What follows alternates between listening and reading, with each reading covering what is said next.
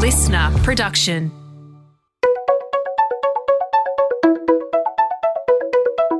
Hi, this is Paul McIntyre. Welcome to the MI3 audio edition. I've been a business journalist for 25 years covering the marketing, media, agency, and tech sectors. In this series, we talk to industry leaders about the global and local developments that you need to be across this week. This audio edition is created in conjunction with partners as part of our Market Voice series. Well, the digital out of home boom is sparking new conundrums for advertisers and agencies. What is more effective, static formats or digital? Neuroscience has some answers for that, which we're about to unpack.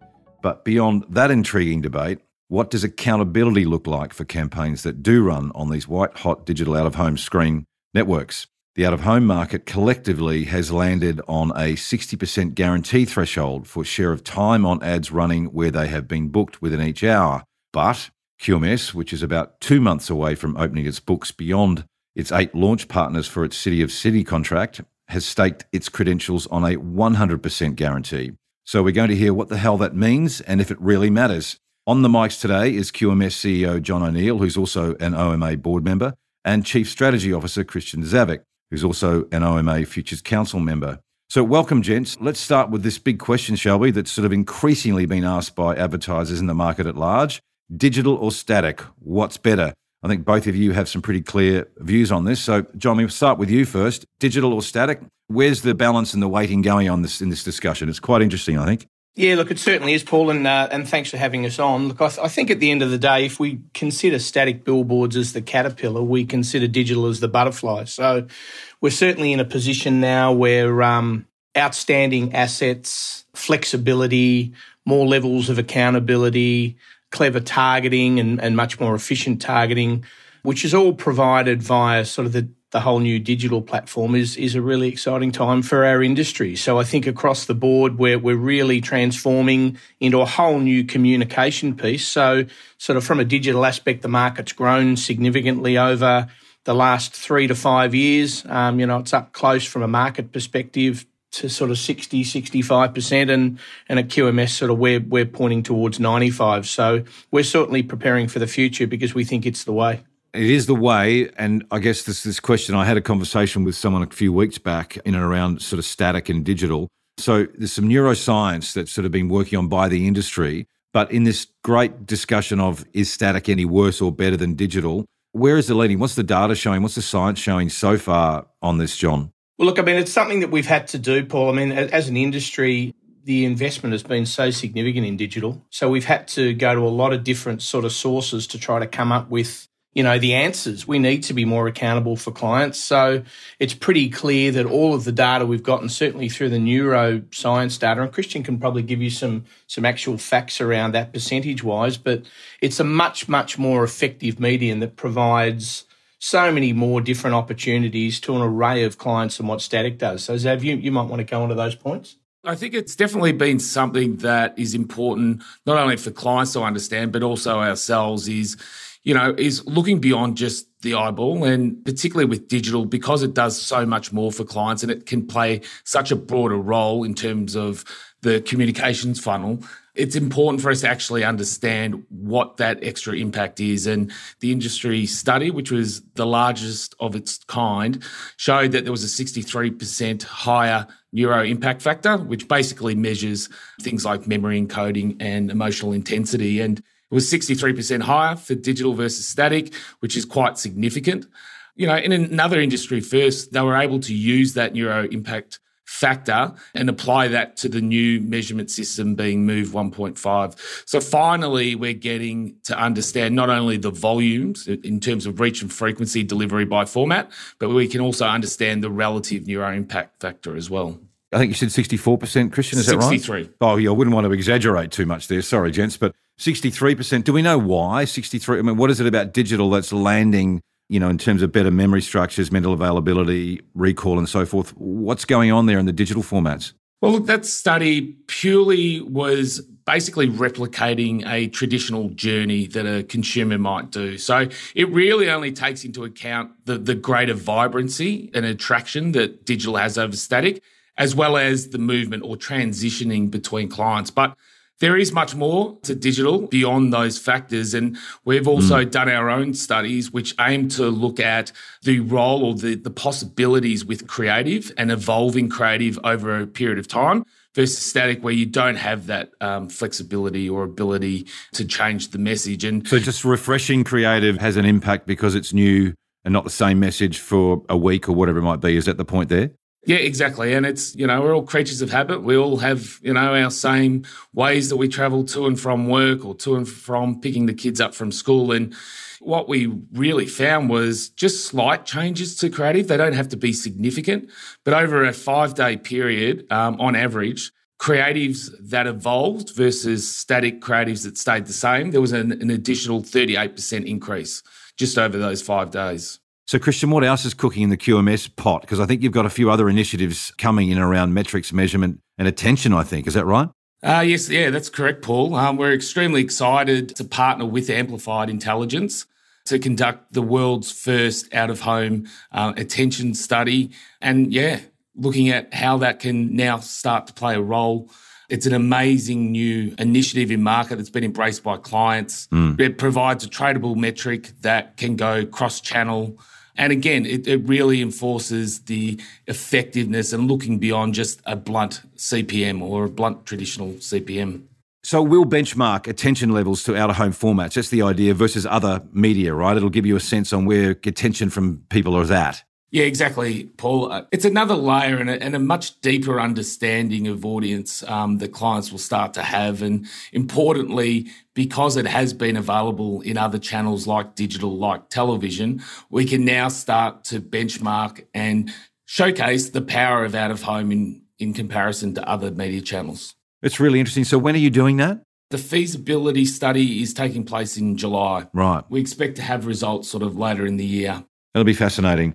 To both of you, you know, when we're talking about sort of static versus digital, where do you think the market's understanding is at around the efficacy of digital formats versus static? And, and is the market sort of by and large on the digital side, or where is the understanding there, both from an advertiser's perspective and media agencies? Because sometimes media agencies will be a little ahead of the curve with their understanding of what's going on. Yeah, look, I think from an agency perspective and even from a client perspective, any way that you can communicate Paul, in a, in a more effective way has got to be more beneficial for clients. So whether it's cost efficiencies, whether it's clearer cut through from creative use. So I would say that the education process is well and truly underway. And, and I think it's fair to say that over the last sort of 10 or 15 years, a number of clients have chosen not to use out of home for various reasons. And probably those reasons were levels of accountability and really understanding audience and do they get bang for their buck and how is it measured? So I think with the amount of funds that have been injected from all of the suppliers, we've had to dig really deep to try to be as transparent and as accountable as we can. So I think agencies and clients are certainly swinging to digital because they're understanding and starting to understand the platforms more. But there's a hell of a lot of work to do, Paul, and we'll continue to do that as the industry will, as we move from Move 1.5 into Move 2.0, and as we continue to find more studies that are sort of targeted towards the benefits a client spend. Before I get to some of these other dimensions you talked about, then, John, just for the audience who may not be up to speed, this transition from Move 1.5 to 2.0, what does that mean for those of us that are not deep in the weeds on this? Christian, you might want to talk to that. Move 1.5 is really a sort of a, a, transition platform. Move 2.0 will be the gold standard. It's already been recognized in terms of um, its architecture as, you know, as world's best practice. But, you know, that's not going to be delivered until early 2024. And, you know, within that period, clients really needed to understand their digital audiences in a lot greater detail. The first move system was created over 10 years ago and, and was amazing in, in what it was able to do at the time, but it didn't allow for digital audiences. So what Move 1.5 does is basically take those volumes and apply a digital factor so that you can actually understand what your digital reach and frequency is on a campaign level.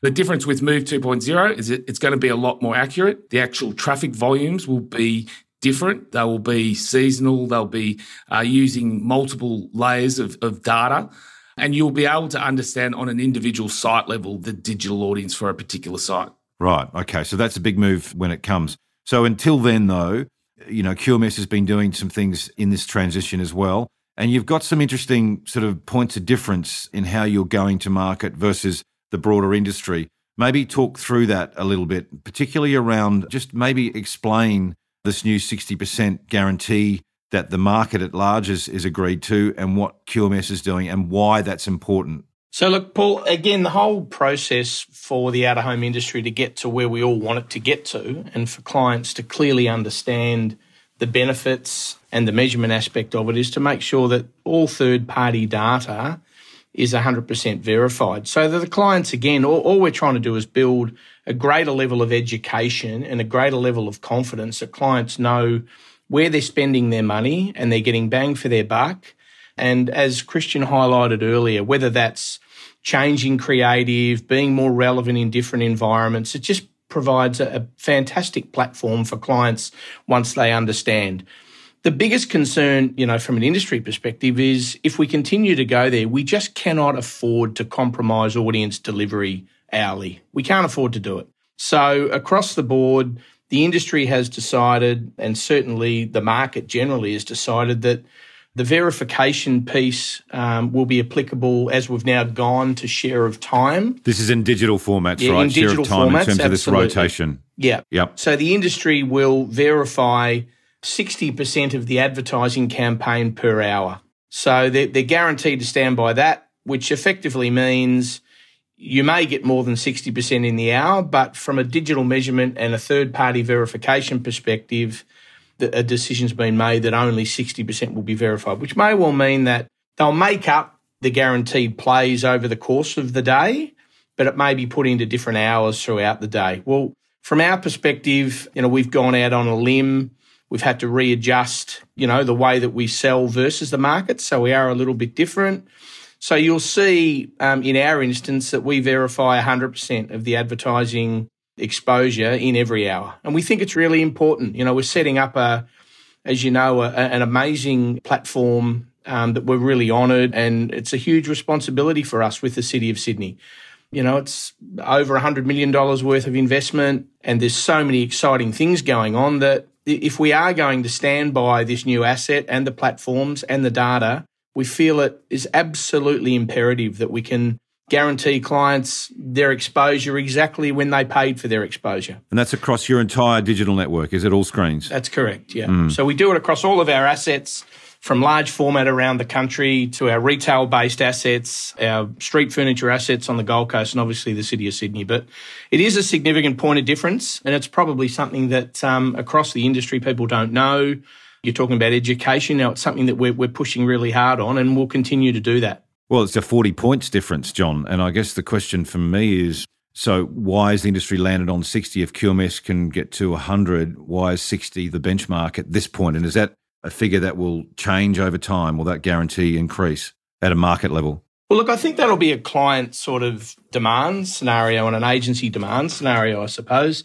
You know, there are a number of challenges across a lot of the formats around the country. And, you know, in some instances, there is, you know, various levels of data and commitments on signs that, um, you know, in retail environments, maybe some of the retailers get access to some of the signs. So, so the scenario is that it was sort of, it was decided in conjunction with the Outdoor Futures Council that, um, you know, 60%, as long as they got the guaranteed plays over the course of the day, 60% is what they would verify we've just sort of gone out on a limb ourselves because we think, you know, if we're going to play the full transparent game, which we need to with the amount of investment we've got, that we'll we'll adjust to make sure that we do 100, Paul.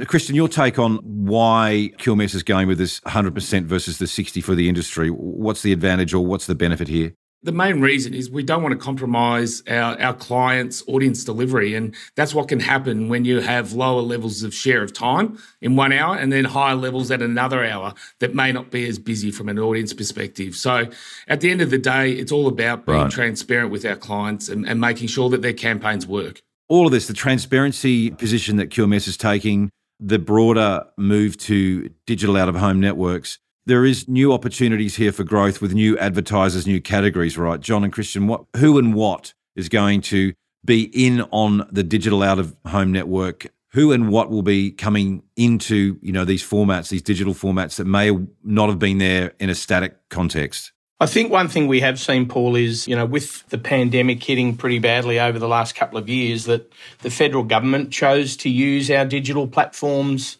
pretty widely, as did the state governments, and they haven't been huge users, certainly the federal government, of large format assets previously. So now having a digital opportunity to serve ads in different environments with different messages in different states at different times we certainly see um, the government with a variety of messages that they need to put out supporting mental health and a variety of other things as being quite big spenders. We'll continue to see the retail category grow, I think. Again, it's been a real challenge because we haven't been able to put up price points short term and and change, you know, different messages subject to different weather conditions and stuff like that. So I think you'll find there'll be really big growth in that retail and entertainment area, government, and I think just generally as clients gain more confidence. And I talk about even clients that have been small investors in our industry over the years, and they understand that it's basically you know, a really flexible, tailored, measurable, targeted, third party guaranteed position that you've got a platform that you can serve different ads at different times to serve different messages. So I think the industry is in a really good position, Paul, because as we educate clients more and they gain more confidence, I think it'll be a variety and I think it'll be a really strong spread across all categories. So, Christian, just on that, what sort of advertisers and agencies, what's the work that you're seeing that is an example of it being done well and utilizing the digital networks in this kind of very real time scenario, I guess? Oh, look, there are a number of clients um, and ones that sort of fall, particularly in the retail category, that are, that are using it very smartly and, and basically treating it as part of their omni-channel strategy. So what we're seeing is that it's working a lot closer with other digital media and proving right. successful for these clients. I mean, we might be able to go, Paul, and sort of say that, you know, the the, the traditional communication pieces of catalogs still exist, but you've now got a digital catalogue that you can broadcast messages in environments, and we're seeing JB Hi-Fi and Woolworths and Coles and Myer and a number of other big sort of retail players wanting to use the medium to communicate. So, though millions and millions of dollars have been spent in catalogues over a long period of time, we're now seeing that some of those clients um, are really eager to try to explore different ways to communicate in a much more sort of active and interactive environment. Mm, that's interesting. So they're actually pulling parts of the catalogue out and just basically putting halos around some of the offers in formats and out of home formats. Yeah, and that's definitely happening. And, and as we've seen over the years, catalogues have played a, a significant role in selling brands and communicating, you know, to audiences consistently. But as I say, you're now in a position where, you know, if it gets above 30 degrees, you probably don't want to put soup so, you know, you, you're in a position where you probably want to be targeting brands that are more relevant, whether it be ice cream or whether it be other products, fresh fruit, things like that. And and you know we've mm. we've seen it with Dan Murphy. They they do a really good job in that. You know, if it becomes cold, they flick it to red wine. If it's if it's hot, it's white wine or champagne. If it's a celebration because someone's won a, a major sporting event, or there's a Father's Day event, or there's a Mother's Day event, there's a stack of targeting. And as I said, the digital platform now allows us to be able to do that really effectively. Really interesting. I'd like to see, you know, what target would go for kale juice, John. It's probably not me or you, but nevertheless, it'd be an interesting target. We're going to get to the um, City of Sydney update in a second, but we had some stories out this week talking about the ad market more broadly and, and a general sense that growth has peaked. Not that it necessarily will be in decline, but the growth has peaked for the overall ad market, although some of the forecasts from, I think it was Magna and Group M, talking about how radio and out of home have still got um, a lot of upside to it. Just interested in your sense on where the ad market's at now. And obviously, we've got very rapidly changing economic conditions. What's your sense on what the second half, December half, is looking like, John, and into next year? Yeah, well, I've been certainly looking into the second half. Things seem to be um, sort of really positive with us, and I can only speak from us. I know that sort of our briefing levels are really high. Obviously, we've got a lot of excitement around City of Sydney and it's a brand new asset for right. us. But, you know, I think the whole scenario is clients need to protect their brand image. They need to make sure that they're spending cost effectively and they're communicating the best way they can, getting cut through and, and basically getting getting the best result and bang for their buck. So I think out of home's got a huge role to play there and it may well mean that we'll pick up revenue from other categories. But I think as clients gain more confidence in, in all of the things that we've been talking about, Paul, and whether that be third party verification or better transparency around their spends or really understanding the platforms and the unique way that we can serve ads quickly. I think you'll find that the out of home industry will continue to um, to grow in scale from a revenue perspective because there's so many great things happening in the environment. Mm. So, City of Sydney, it's coming. You're opening up the inventory and the network to the market beyond your top eight, as we mentioned, or your early eight partners, as we mentioned. Maybe just flick through a couple of those early partners, who they were, and what happens and when the book's open to the rest of the market. How's the interest? Oh, look, it's been terrific. And look, it's been frustrating, Paul. You know, we've had such bad weather. I'm in Melbourne today and it's starting to rain here now. So right. um, it's been terrible, you know, just, just the delays and the COVID sort of delays. But we're well and truly on track now. The clients and the launch partners from Stan to Diageo and obviously LVMH, Southern Cross Austereo, American Express, Optus, Uber, Paramount Global. So We've got amazing partners, and you know now now we're into the transactional selling process from August 29. We've got a lot of interest from luxury retail and from the banking and from uh, just from a variety of clients. So our team are, uh, are really operational in the market now. I think the best thing is Paul that you know we've started to roll a lot of these new digital panels out on the streets, so we're getting terrific feedback from our clients. And as I said earlier, you know, it's a huge responsibility and a and just a fantastic honour for us to even have the asset. To be honest, you know, we've been um, Christian and I have been in the out of home industry a long time. I've certainly been in it, you know, 28 or 29 years, and it's the jewel in the crown that asset. And as mm. I said, we're now going to roll out a, a, a quite a unique digital platform with great data behind it, really great quality, targeted panel placement, and um, we really look forward to a positive um, sort of communication piece with our clients um, and delivering real results for them, which which will be great. Just very quickly with your launch partners, John or Christian, is the the sort of creative treatments have they been trialing anything new and different, or is it just getting some messages out there on uh, to date with what they've been working on? There's been a strong combination of that stuff. So obviously, Stan try to keep things fresh because they've got um, you know different program sets. Lots of content. Yeah. yeah, lots of content, and I think even with the content, they understand their audiences very well. So they're serving sort of different messages at different times, which is really pleasing. Certainly yeah, around right. the around the retail categories, you know, there's different launch periods and different brands and stuff. So again, that keeps things really fresh, and there'll be sort of special retail announcements around promotions and sales and stuff, which is really good. American Express um, were big supporters of Mardi Gras, so they did some terrific right. creative that sort of won awards and stuff around that. And so, look, and you know, the Uber scenario again is keeping messages fresh, changing context and brands and stuff. So, Paramount Global the same. They've got they've got a lot of content. So, we're seeing um, certainly our launch partners using the the platforms in a really exciting and unique way. And I think it sort of it'll stand them in great stead moving forward with with their communication. So, when do you sell out? Well, we hope pretty soon it'll be good.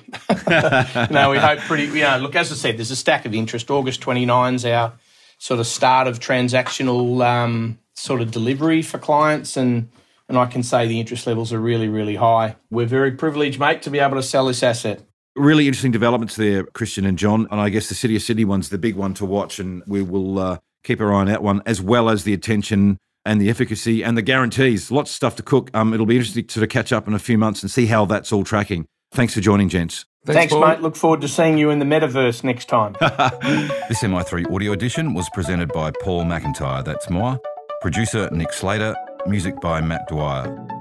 For more episodes, go to listnr.com or download the LiSTNR app and search MI3 Audio Edition to listen for free. LiSTNR.